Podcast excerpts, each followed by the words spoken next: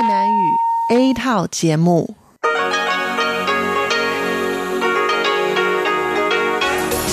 Đây là Đài Phát thanh Quốc tế Đài Loan RTI.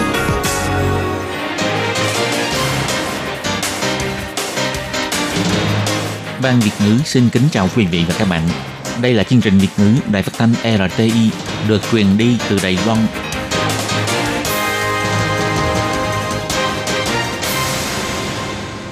Tường Vi xin kính chào quý vị và các bạn. Chào mừng các bạn đến với chương trình phát thanh Việt ngữ Đài RTI. Các bạn thân mến, hôm nay là Chủ nhật, ngày 4 tháng 10 năm 2020, tức là 18 tháng 8 âm lịch năm canh tí. Chương trình Việt ngữ của Đài RTI hôm nay sẽ được mở đầu bằng bản tin quan trọng trong tuần. Tiếp theo là các chuyên mục Tủ kính sinh hoạt, góc giáo dục và cuối cùng sẽ được khép lại bằng chuyên mục nhịp cầu giao lưu.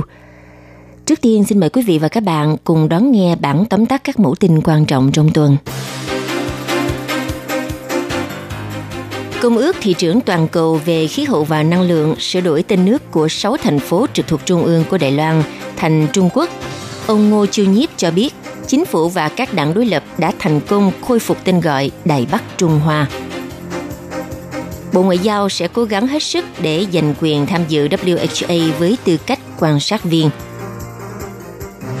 Không khí ô nhiễm tăng nguy cơ tác động mạch võng mạc. Đại học Thanh Hoa phát minh máy rang cà phê vi sóng. Đài Loan và Belize ký kết điều ước tương trợ tư pháp về hình sự chung tay phòng chống tội phạm. Cuối cùng là máy bay quân sự Trung Quốc tiếp tục quấy nhiễu vùng trời Đài Loan. Sau đây xin mời các bạn cùng theo dõi nội dung chi tiết.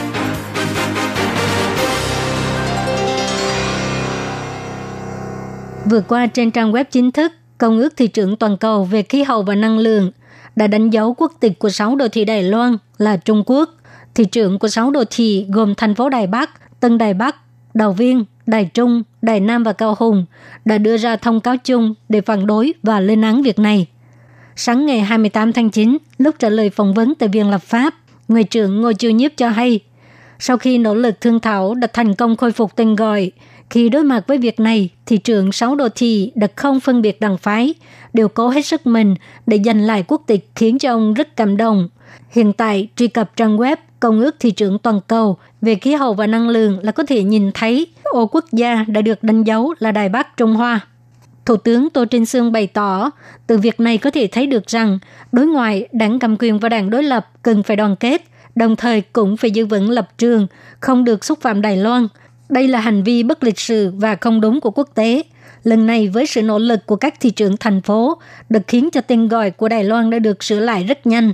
Hy vọng sau này mọi người càng đoàn kết hơn, bởi vì đoàn kết là sức mạnh.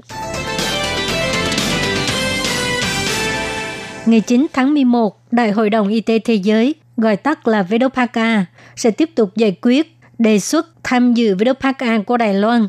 Ngày 27 tháng 9, Bộ Ngoại giao Đài Loan cho hay – Bộ Ngoại giao đã một lần nữa kêu gọi Tổ chức Y tế Thế giới, gọi tắt là WPACO, nhìn thẳng vào quyền lợi tham gia của người dân Đài Loan, hoàn toàn chấp nhận sự tham gia của Đài Loan trong tất cả các cuộc họp, cơ chế và hoạt động, bao gồm cả phòng chống dịch bệnh, và Đài Loan cũng sẽ cố gắng giành quyền tham dự WPA với tư cách quan sát viên.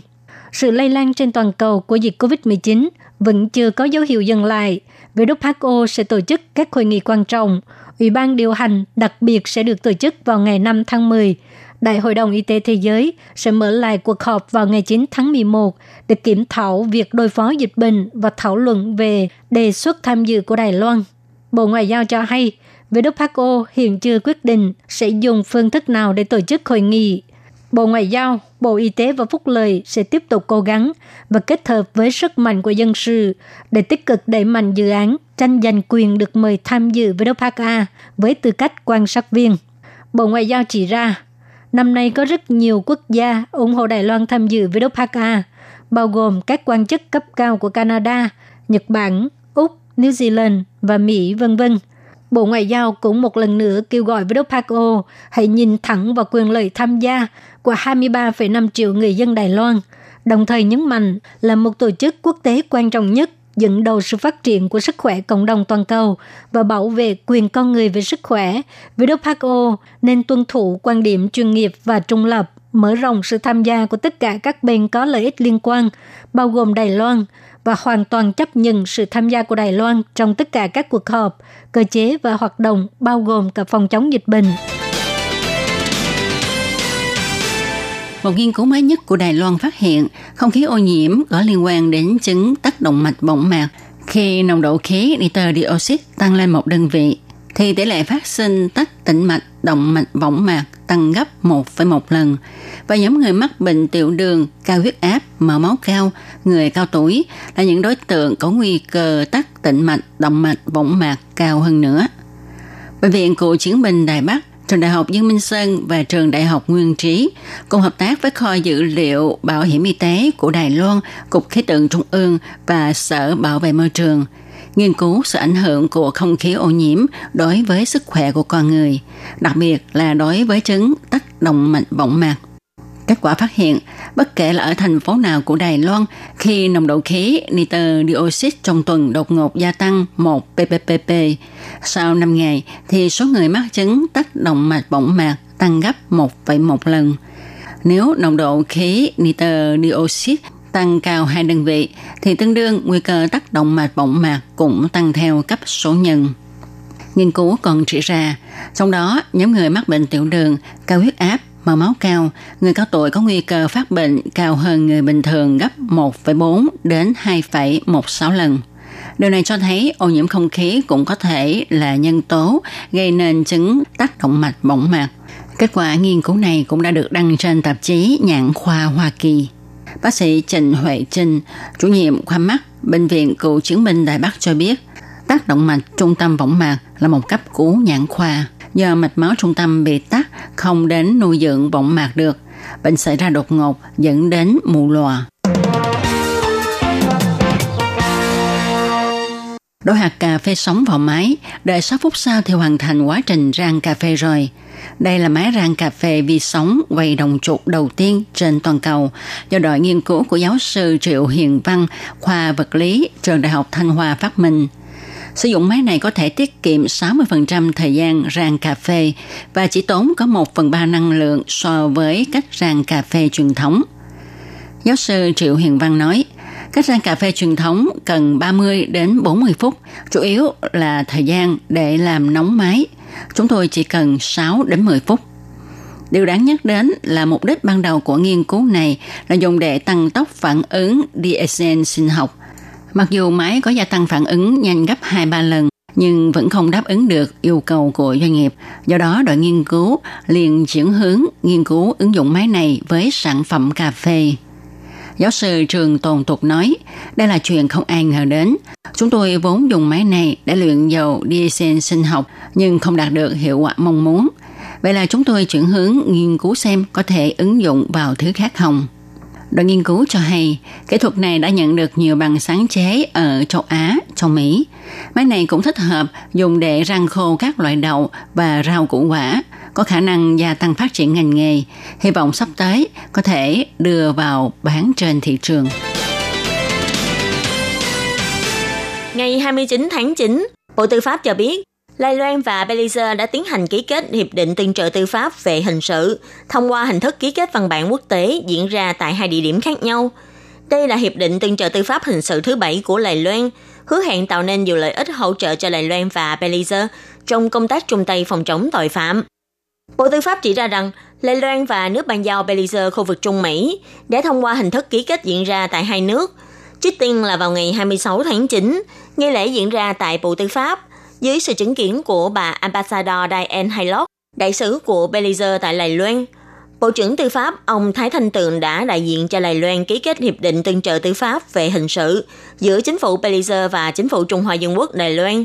Tiếp đó vào ngày 28 tháng 9, chính phủ của Belize đã tổ chức lễ ký kết tại thành phố Belize do Bộ trưởng Ngoại giao của nước này đại diện cho phía Belize hoàn thành ký kết. Trước đó, Đài Loan đã hoàn thành ký kết hiệp định và điều ước tương trợ tư pháp hình sự với các nước như Mỹ, Trung Quốc, Philippines, Nam Phi, Phần Lan và Nauru.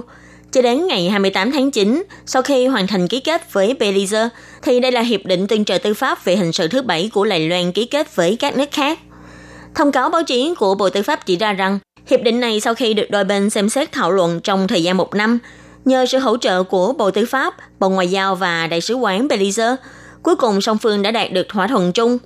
Hiệp định sau khi có hiệu lực, hai nước có thể cùng hỗ trợ lẫn nhau trong công tác điều tra hình sự, truy tố, xử lý thẩm tra tại tòa án và cùng phòng chống tội phạm vân vân.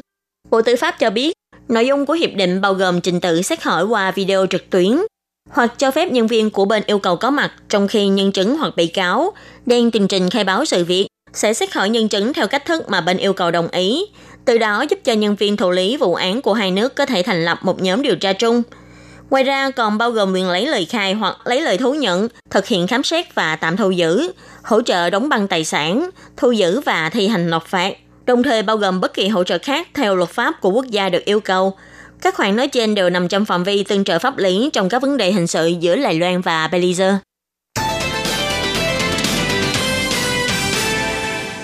Bộ Tư lệnh Không quân của Đài Loan cho biết, trong ngày 29 tháng 9, Trung Quốc tiếp tục quấy nhiễu vùng trời của Đài Loan. Hai chiếc máy bay vận tải tầm trung A-8 và máy bay tuần tra săn ngầm MPA của Trung Quốc đã xâm phạm vùng trận diễn phòng không phía tây nam của Đài Loan. Phía không quân Đài Loan lập tức điều động binh lực ứng phó. Máy bay tuần tra cất cánh khẩn cấp và thực hiện công tác phát thanh yêu cầu rời khỏi. Hệ thống phòng không đào đạn cũng tiến hành công tác theo dõi giám sát. Đây là lần quấy nhiễu thứ 8 của quân đội Trung Quốc trong vòng 16 ngày qua.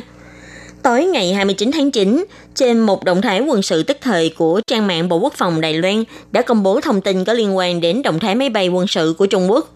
Theo Bộ Quốc phòng công bố, vào ngày 24 tháng 9, một chiếc máy bay tầm trung Y-8 và một chiếc máy bay săn ngầm MBA đã xâm phạm vào vùng nhận diện phòng không Tây Nam của Lài Loan.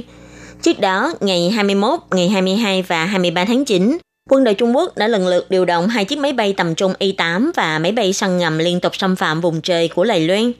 Ngày 19 tháng 9, có tổng cộng 2 chiếc máy bay ném bom H-6, 12 chiếc J-16 và 2 chiếc J-11, 2 chiếc J-10 và một chiếc máy bay vận tải tầm trung A-8 tiến vào vùng nhận dạng phòng không phía Tây Nam và Tây Bắc của Đài Loan, đồng thời vượt qua đường trung tuyến của eo biển Đài Loan. Theo ghi chép hàng không và hồ sơ phát thanh, từ 7 giờ cho đến 9 giờ sáng ngày 19 tháng 9, Quân giải phóng Trung Quốc tiếp tục điều nhiều máy bay quân sự bay vào eo biển Đài Loan theo nhiều hướng và tầng đợt khác nhau.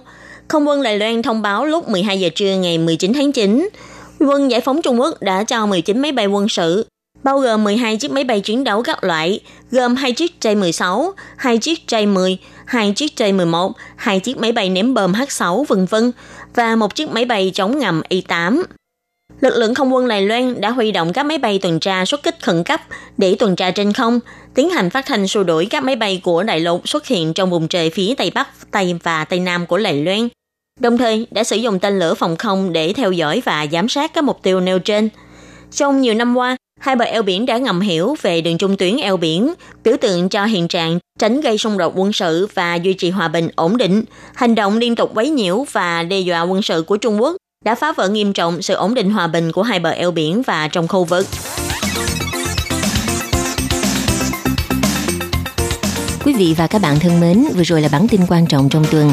Trước khi kết thúc, xin được điểm lại nội dung chính của bản tin hôm nay.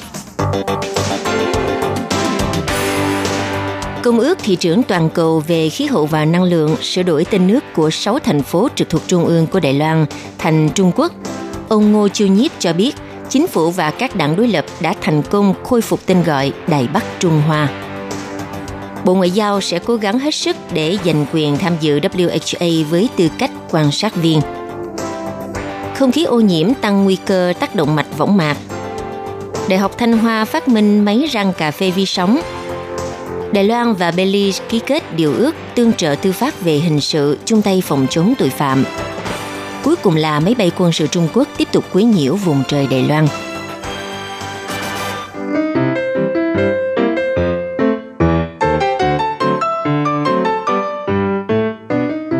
Quý vị và các bạn thính giả thân mến, chương trình phát thanh tiếng Việt của Đài Phát thanh Quốc tế Đài Loan RTI được truyền thanh 3 buổi tại Việt Nam mỗi buổi phát một tiếng đồng hồ. Buổi phát chính vào lúc 6 giờ đến 7 giờ tối hàng ngày giờ Việt Nam qua tần số SW 9425 kHz với sóng dài 31 m. Buổi phát lại lần thứ nhất vào hôm sau 9 giờ tới 10 giờ tối qua tần số SW 9000. Sau đây xin mời quý vị và các bạn tiếp tục đón nghe nội dung chương trình hôm nay.